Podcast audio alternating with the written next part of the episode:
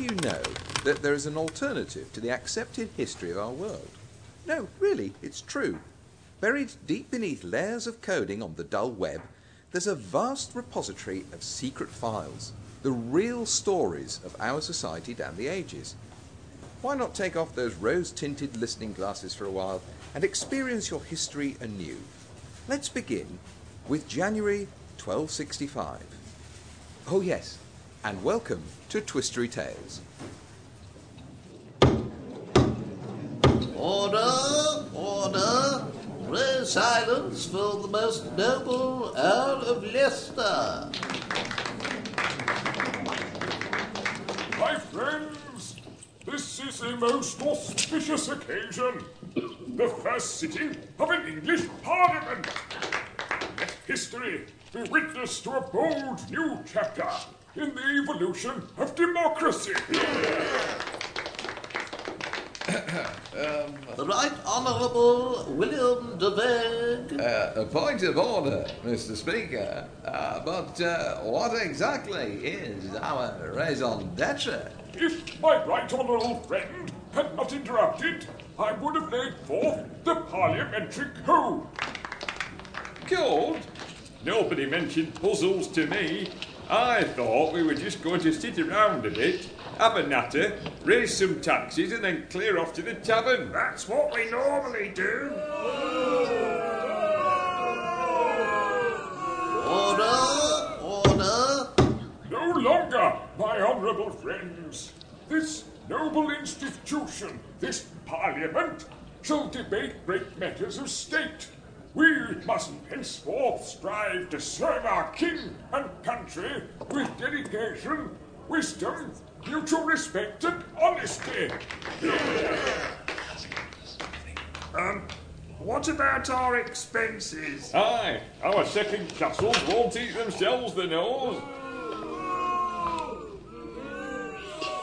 And uh, on a second point of order, uh, Mr. Speaker, I think that bit about wisdom and mutual respect might be stretching credibility a little far.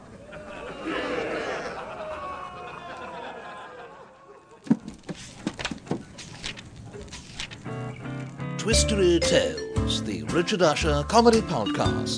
The past rewritten before your very ears. 13th century wasn't all knights and chivalry, inquisitions and crusades. The first English Parliament sat on the 20th of January in 1265, convened in Westminster Hall by Simon de Montfort, the Earl of Leicester. Of course, it set a benchmark for all that was to follow in politics. Perhaps a back benchmark would be more accurate. Possibly, slightly over egging the point. A- And you are? ah, I could be anybody, but on this occasion, I'm here in the guise of Captain Robert Falcon Scott, your guide to another of the twistoric tales from January in times past. Gosh, you mean the, the ill fated Terra Nova expedition of 1910? An honour to make your acquaintance. Indeed. And little did any of us know how things would fall out when we met for luncheon on that fateful day. I say, chaps, I ran into dear old Ernie the other day. Ernie? Uh, Rutherford, the physics chappie, dabbles with uh, radiation. No, no, Sir Clements. Uh, not Rutherford. Pah, I was going to say, he, he needs to sort out his own radiation. Feller pongs to high heaven in the summer months. Avoid him, sir. Avoid him. B- Macaroon? No, no, no, thank you, Sir Thank you, Clements. Sir Clements. Suit yourselves. Which Ernie do you mean, then? Shackleton. Ah, old uh, no ice in my drink Shackleton. uh, what what was his expedition called again? Uh, the the uh, the nincompoop, the the, the nimby namby. uh, Nimrod, Sir Clements. Yeah, that's the one. Dashed silly name. I mean, if you're going to mount an expedition to the South Pole, oh, don't for goodness sakes name it after the great grandson of Noah. That's just asking for trouble. he probably had everyone pouncing around two by two. Well, the idea had merit, Sir Clements, and uh, he and his team made a valiant effort. Uh, they managed to cross the Great Ice Barrier and discovered the Beardmore Glacier. Do I detect a note of envy there, Scott? Still harbouring the urge to get to the pole, are we? Well, at, at least one of them. For goodness sake, uh, how many poles are there? Well, Sir Clements, there's a school of thought that there are around five in the north and around six in the south. Uh, there are geographic poles, magnetic poles, and geomagnetic poles. Poles are magnetic. no wonder I'm so drawn to them, what? Very good, sir. yes, yes, there are five or six uh, manning the bar at my club. They make the most extraordinary vodka and beetroot cocktails. Leaves one pickle, what? But in all seriousness, Sir Clements, I, I would love the chance to mount another expedition to the South Pole and secure the honour of being the first to make it on behalf of the British Empire. Uh, a British first? Hmm. Uh, never that popular, you know. Uh, no one likes a smart aleck. I'm sure there would be other objectives, uh, opportunities for further scientific and geographical study. Yawn, yawn, and um, um, uh, how much is this little jaunt of yours going to cost this time? Well, um, I imagine it would be in the in the region of forty thousand pounds. That's a pretty big region. you couldn't perhaps find the Lancashire pole. Third class tickets are quite cheap, you know. Not really the same challenge as the South Pole and the Antarctic, Sir Clements. Perhaps not, but uh, can be just as cold and inhospitable. a bit like the current Lady Markham. uh, for what I recall, the Royal Society and the Royal Geographical Society backed your discovery trip. Uh, sadly, in these days of austerity and cuts. Uh, what austerity? What cuts? Uh, the Liberals haven't brought in any cuts. Uh, no, but uh, the aforementioned uh, Lady Markham has.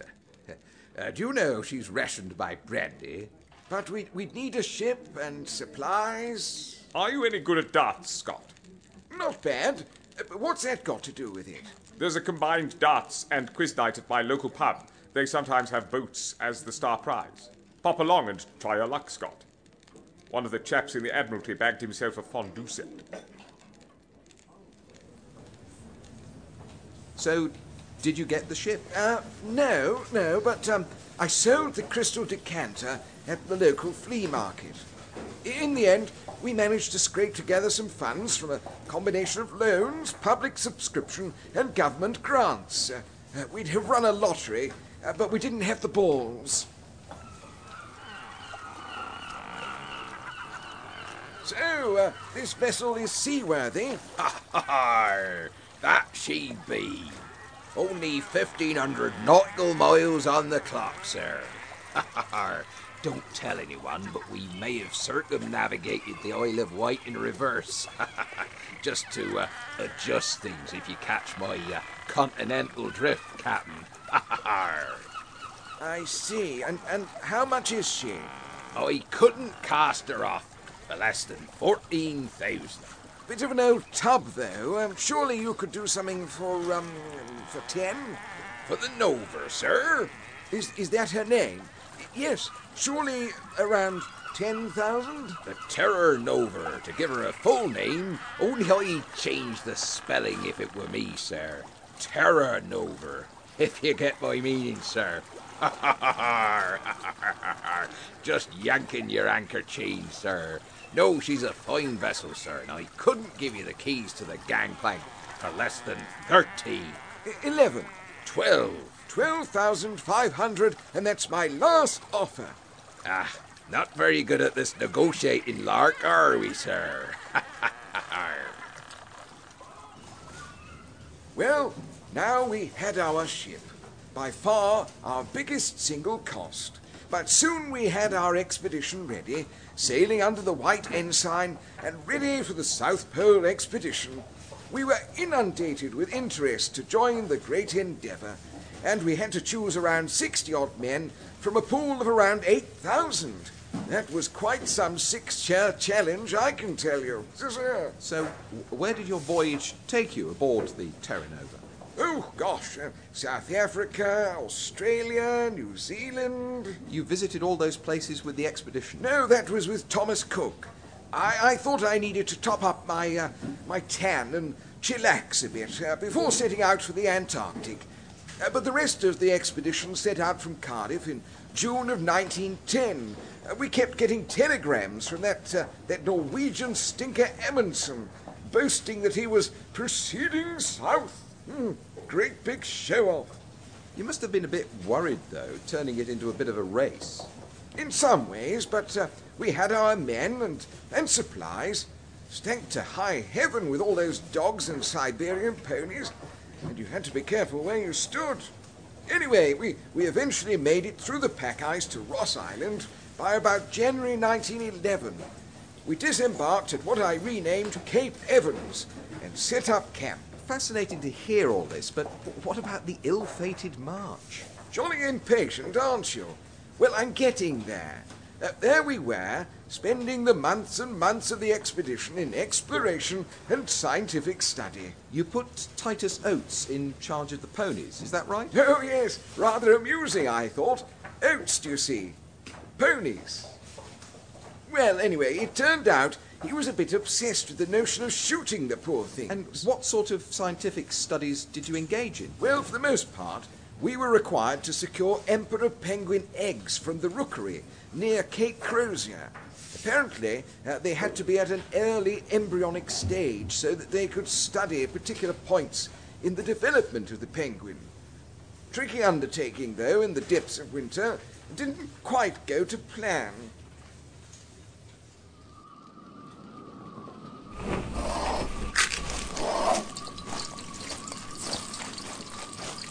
Oates. Wilson, Bowers. Morning, Chief. My word, is, is that breakfast you're preparing? I'm famished. Um, how are the ponies, Oates? Delicious. Uh, I, uh, I've been fine, yes, yes, all fine. And there might be a couple down. Uh, had to shoot them. Uh, they'd gone doolally tap. Oh, for goodness sake, Oates. We talked about this. I have to account for all those ponies, you know. You're obsessed, man. I knew I should have hired a vegetarian. Uh, how is the penguin egg study going, Wilson? Uh, you could say we're cracking on well with it. You're cooking them, aren't you? Right, back out looking for more tomorrow. And no more eating the fauna, chaps. Stick to the supplies from now on. This is all truly fascinating background colour, but most of the history books focus in on that final tragic march, your, your great push forwards to the South Pole. Did you know that Amundsen had got ahead of you? Rub it in, why don't you? Were you not in the queue when they handed out the sensitivity gene? Well, it, it was always a possibility that after setting out back in 1910 and the, the long old slog that brought us towards the pole nearly two years later in January of 1912, uh, just 15 miles from our goal, Edward Wilson, Henry Bowers, Lawrence Oates, Edgar Evans, and myself, uh, our hearts sank when we spotted Amundsen's black flag. That crafty Norwegian had managed to forestall us. But how? Come on, lads. Keep in file, lads. Keep in file. Soon be there, lads. We're a mere few yards away. Let's keep the pace going. We, don't know where we are going. All we know is it keeps going. I say, Captain, isn't that a tent? It is is right, Captain. And do my eyes deceive me? Is that not a Norwegian flag? Upon my soul, lads, you're both right. Ah, no sadder sight, eh, lads?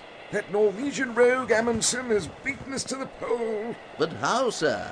How did the Norwegians get so far ahead of us so quickly? They like their fish.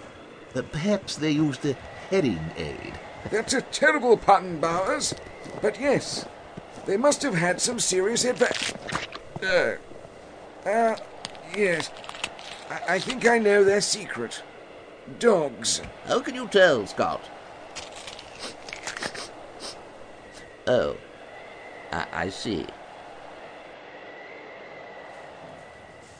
That must have been galling for you all, though. Oh, indeed it was. We'd reached the pole, but under very different circumstances from those expected. Where we, we planted our own flag uh, for, for what it was worth and, and then set off homewards. Um, we had several excellent marches, but the old frostbite was taking hold, especially with poor old Oates. Uh, we knew he'd never danced the Macarena again. No strictly for him. Mm. Still, kept on about the ponies, though. Dozens of recipes he had by the time we reached the summit of Beardmore Glacier. Yes, Master Chef wasn't on the cards either. Poor old Oates. Eventually, of course, we lost the poor chap at the barrier. There we all were, in the tent.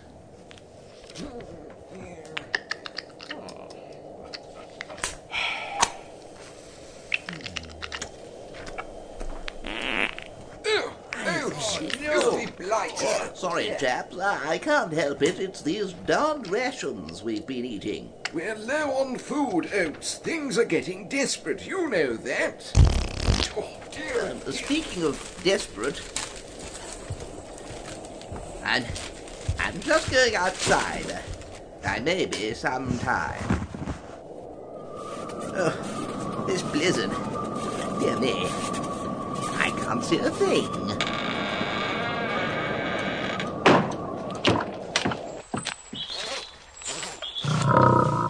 Hell? How dare you?